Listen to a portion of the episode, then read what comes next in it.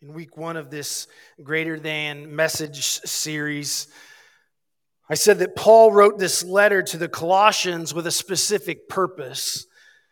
He needed to address the false teaching that had crept into the church in Colossae. Today, we're going to learn a, a very important truth.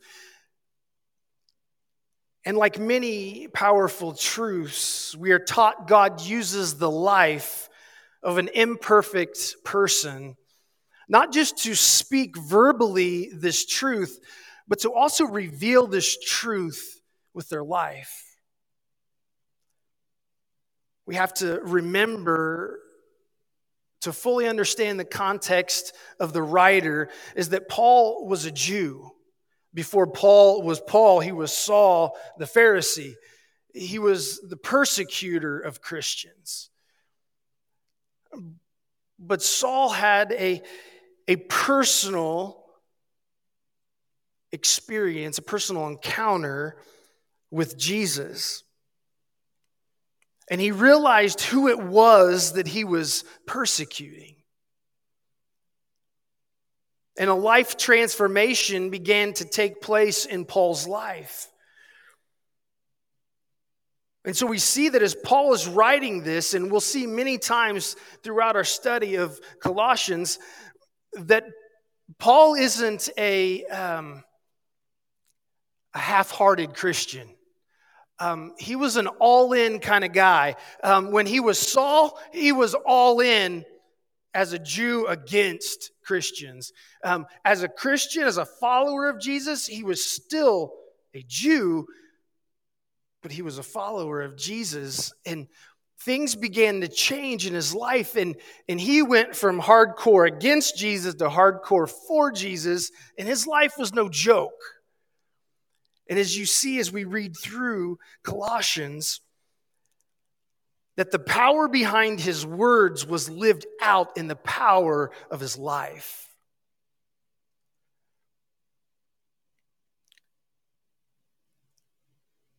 To understand what Paul is going to teach us this morning as we look at Colossians 1 uh, 24 through Colossians 2, verse 5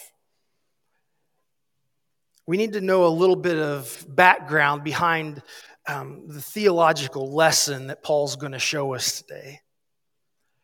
You see, throughout Scripture, we know that God had his chosen people the Hebrews, the, the Israelites, um, the Jews. They were his chosen people. And as the Hebrews traveled in the desert, they had a tent. And they would set up this tent and it would house the Ark of the Covenant. And that was where God dwelled. And they would set up this tent, and that's where they made the sacrifices. And when it was time to travel again, they would take the tent down, and the tent would travel with them. And when they stopped, they set the tent back up. And every time they moved, it was Set it up, take it down, set it up, take it down. Well, then, when they reached a place in the promised land that God had promised them, they built a temple that would house their worship, would be the place where the Ark of the Covenant would be housed, where the Holy of Holies would be, where the high priest would go into the Holy of Holies only one time a year to make atonement for the sins of the people. But represented with the tent and the temple was the visible gap between God and his people. There was a divide, there was a separation between God and his people. Paul has pointed out, as we've looked at in these last few weeks, that his letter has a strong emphasis on the supremacy and the sufficiency of Christ. How God is sufficient for us. How God is supreme over all things. He has shown us that the importance of making Jesus the center of our lives. And how he reveals in this passage that we're going to look at this mystery that has been kept hidden and that no one had been able to access until then. So let's look at this passage of scripture. Let's, if you would, turn with me in your Bibles if you have them. If you don't, the words will be on the screen as well. But Colossians 1, we'll start in verse 25. Paul writes, I have become its servant by the commission God gave me to present to you the Word of God in its fullness. The mystery that has been kept hidden for ages and generations, but is now disclosed to the Lord's people. To them, God has chosen to make known among the Gentiles the glorious riches of this mystery. What is the mystery? He tells us, which is Christ in you the hope of glory. There's a very important word that I'm sure many of us have read this, and we, we don't think about this word being an important word at all in this passage. But the important word in this, this last little phrase that he says is the word in, because it carries a very significant influence because it is Christ in you, not Christ and you. You see, this is not us trying to make it to God. It, that's not the case. It is Christ coming to live inside of us. Christ in you, not Christ and you. You see, when I think about the difference between these two statements, I think of something I was never really into as a kid, but I had some friends that were really into the like WWE, like wrestling, you know, like that, that stuff that, you know, they're very athletic, but it's like fake. um, and, um, but they had these things called tag team fights where each person had a partner. And you see, a lot of times we live like this tag team going on. This, we, we are in the fight and, and we're fighting in the battle and we're doing everything within our own ability. And there comes a point where we decide we can't do anything else. And so at that point, then we go and we try to tag in Jesus for him to come in. You see, that is living as Christ and you. But you see, there's a difference. It was always meant to be Christ in you. Paul is telling us that the mystery of the gospel is that we were meant to do life with Christ in our lives, with Christ in us. The mystery of the gospel is Christ in you, the hope of glory. The hope of glory. What is the hope of glory? Well, the hope of glory is eternal life with God. So, how, what, how do we have that hope? Well, he tells us it's Christ in you. You see, you see, if we're trying to do Christ and me or and you, we're going to have a problem. Because we're going to find times in our life where we don't have hope. We don't understand what hope is. We don't understand how a person could have hope in the midst of a dark time in their life. How could a person have hope with all of the things going on in their lives? Well, it's because they're trying to do everything in their life separate from God. But then when they can't handle things, they ask God to come into their life. They ask God to come and help them. But you see, God wants to be in our life from the beginning. He wants to be in our life through the process, through the chaos of our lives. Christ in us, which is the hope of glory. So, what does that kind of look like? He goes on in verses 28 and 29. He, Christ, is the one we proclaim, admonishing and teaching one another with all wisdom, so that we may present everyone fully mature, there it is again, in Christ. To this end, I strenuously contend with all the energy Christ so powerfully works in me. The one we proclaim.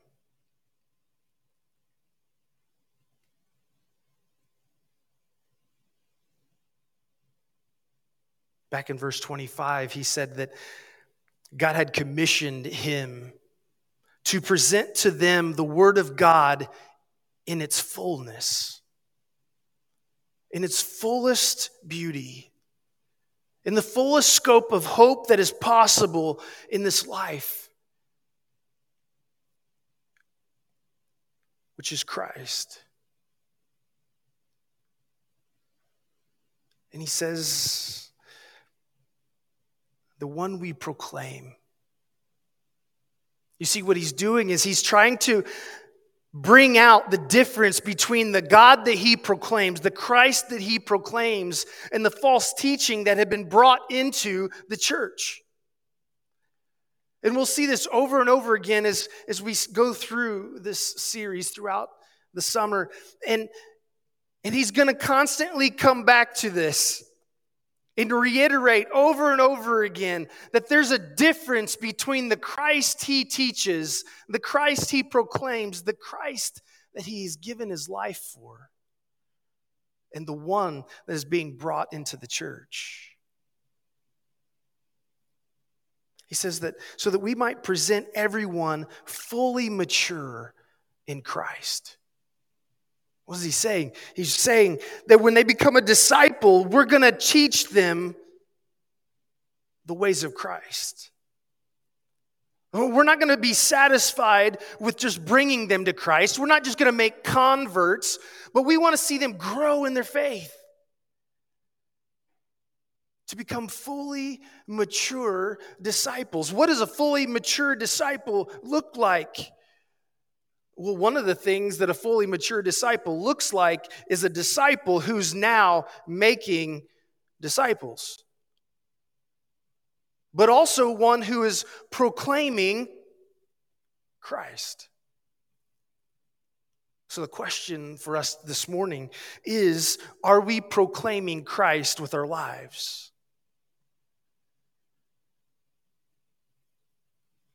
An even stronger challenge are we doing it to the degree that Paul was?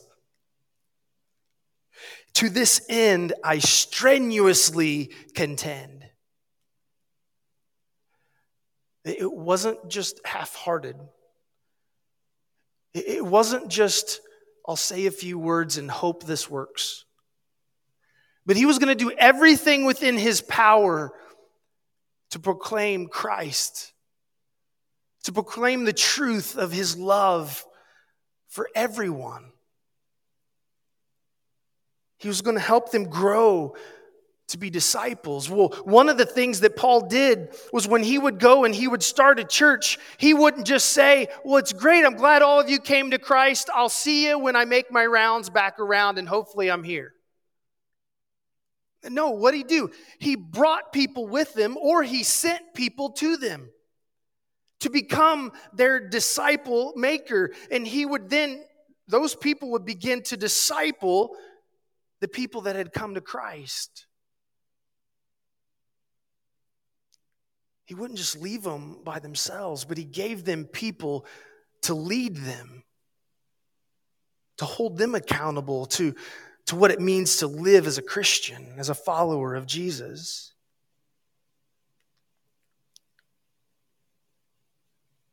He says, I strenuously contend. But then he goes on in chapter 2, starting in verse 1, he says, I want you to know how hard I am contending for you and for those in Laodicea and for all who have not met me personally. He's even taking people that he hasn't even met and making them his responsibility to teach them. He goes on, verse 2 My goal is that they may be encouraged in heart, united in love, so that they may have the full riches of complete understanding, in order that they may know the mystery of God, namely Christ, in whom are hidden all the treasures of wisdom and knowledge. I tell you this so that no one may deceive you by fine sounding arguments. For though I am absent from you in body, I am present with you in spirit, and delight to see how disciplined you are and how firm your faith in Christ is. Notice in verse 4, he says, I tell you this so that no one may deceive you by fine sounding arguments. How many of you, and don't worry, I am included in this, and you don't have to raise your hand if you don't want to, but how many of you have heard somebody say something, they make an argument, and they sound so good at it that it's like, that is 100% true. I'm in. I believe what you said. You see, it's just a fine sounding argument. You see, there was this uh, pastor that I had listened to, and, and, and I'm not going to like drop any names or anything. I'm not even going to tell you where they're located in Michigan, um, used to be. And, um, and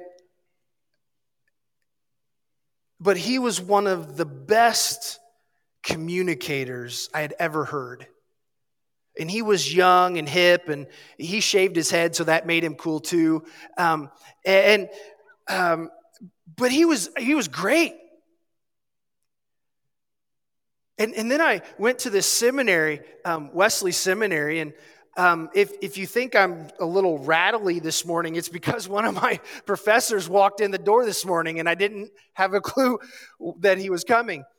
And um, he's like, he's written commentaries, and I'm like, I'm like, oh, great, I'm in trouble. Um, so hopefully I, I did my due diligence today. But anyway, so we have this, I'm like, um, he started telling me things in my classes. And he would even like use the guy's name. And he probably already knows who I'm talking about. And, and he was like, doesn't say that anywhere in the Bible. I'm like, what are you talking about? And so, you know, I would go and look for it and I'm like, oh man, I'm an idiot. You see, I just listened to the great message and because he was such a, a, high caliber Christian, you know, because he had thousands of people who attended his church, so automatically that made him like a good Christian, right? But then over time, his theology became a little different than mine. And I realized that things that I thought were were truth that I needed to go back and start actually looking into myself. You see, it's really easy for us to hear a great argument, a great storyteller, and just take it at face value and say, That's right, you're right, I'm in. But what Paul is trying to say is that there's a difference between the Jesus that I speak of, the Jesus that I proclaim, and the one that you're being taught outside the church. And I want you to know that there's a difference. I want you to have the full understanding of God in the mystery who's Christ. You see, as Christians, we should want to know more and more of who Christ is. We should never become satisfied with what we think we know about Jesus. We should always seek to learn more, to grow more.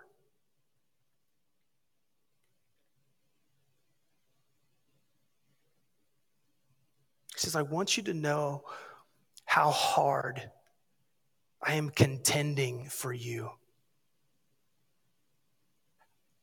How is he contending? He, he's in a jail, he's in a prison, shackled to a guard 24 hours a day.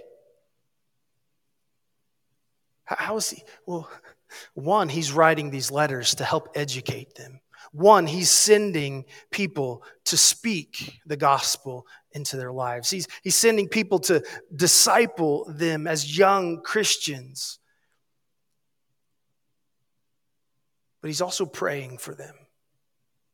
He's also praying to the Jesus that he proclaims. He's asking the Holy Spirit to intercede on their behalf. God, help them to know the difference between truth and lie. Help them to seek to know the truth and not be satisfied with fine sounding arguments.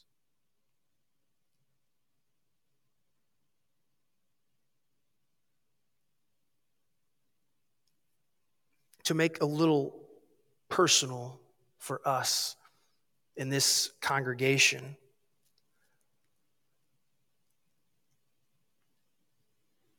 I want you to know, as your pastor, how hard I'm contending for you. Because as a congregation, we're getting ready to walk through some pretty difficult stuff. We have some difficult decisions to make. As United Methodists, we have hard decisions ahead of us. And you see, what I'm concerned with is that we know all the options. Because it's really easy for us to look at what the news is saying about the United Methodist Church right now and take that at face value. It's really for easy for us to, to go on the United Methodist website and, and look at all the things that they're saying about the, the new denomination. And it's really easy for us to just say, well, that's a bad idea. But it's also really easy for us to go look at the Global Methodist Church website and read all the stuff that they're saying and be like, oh, that's, but you see, the thing is, is a, one or a lot of us will go to one side and, and not hear the other side. Some of us will even raise the question I've been United Methodist my whole life. Why is it even important? Why is it even a question that we're asking ourselves? You see, for me, as your pastor, my concern is not about my job. My concern is that the denomination that we say that we are a part of stands under the biblical teaching of the scriptures. And so therein lies where we have to seek guidance. We have to seek what Scripture tells us. We have to seek what God wants for us, where God is leading us. And there's a lot of stuff. You're going to read a lot of things, you're going to hear a lot of things. But the question always comes back to me when, I'm, when I think about it, even for me as a pastor. Can I stand before you and proclaim the gospel in confidence that the church I'm in stands for that same gospel.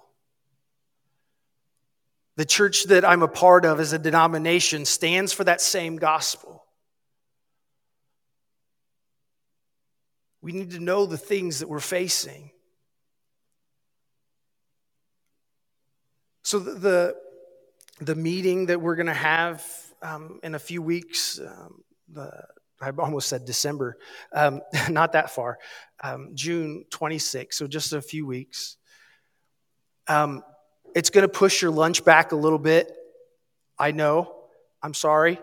Um, but this guy that's coming is crazy busy. And so we get him when we get him, and um, it's we're gonna uh, take the preschool philosophy as you get what you get and you don't throw a fit. Okay, so we're gonna take that uh, mindset.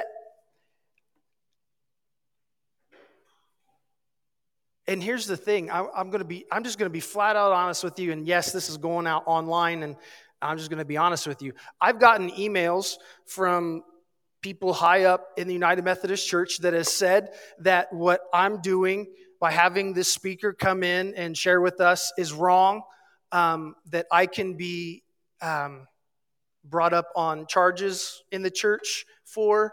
And my response is okay, but I want my people to be educated. And I'm not just going to give them one side of the coin.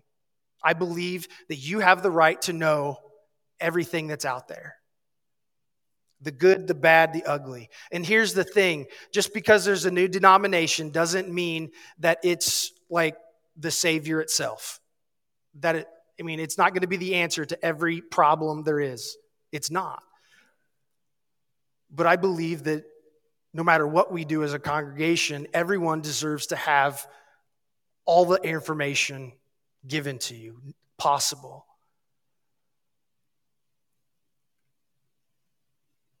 Because you see, I have to make this decision for me.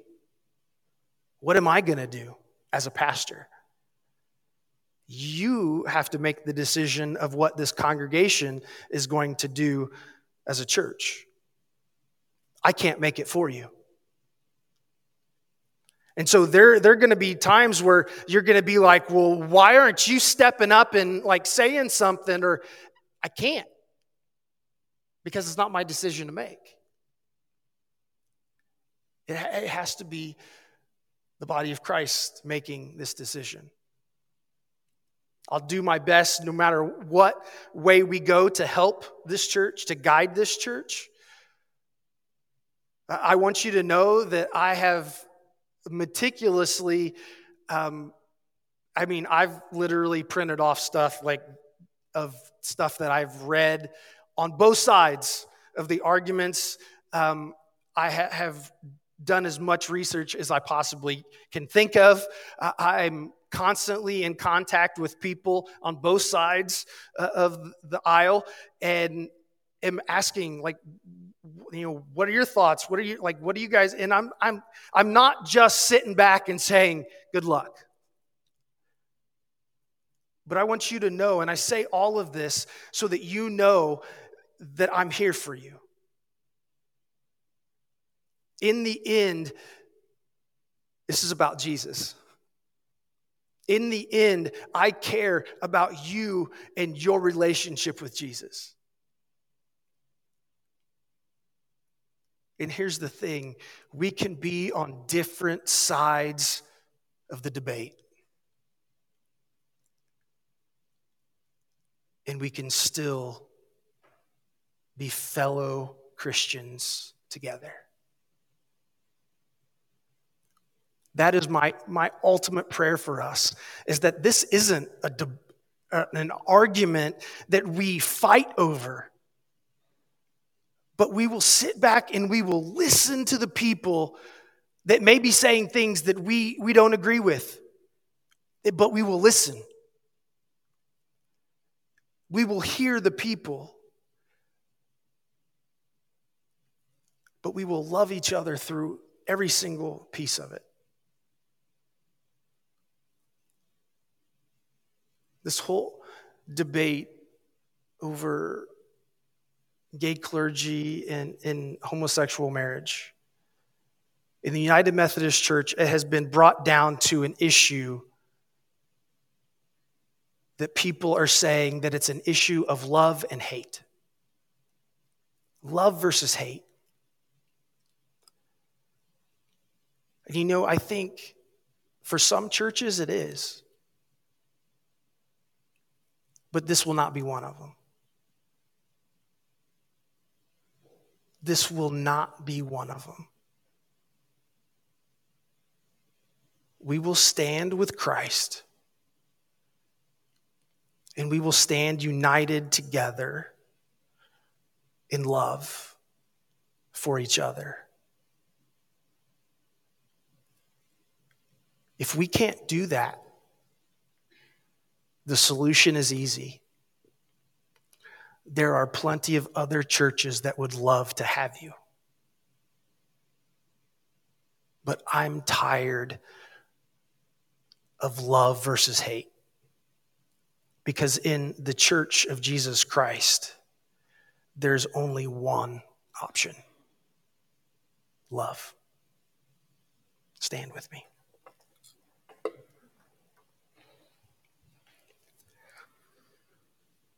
If you would just reach out your hands and receive this blessing this morning.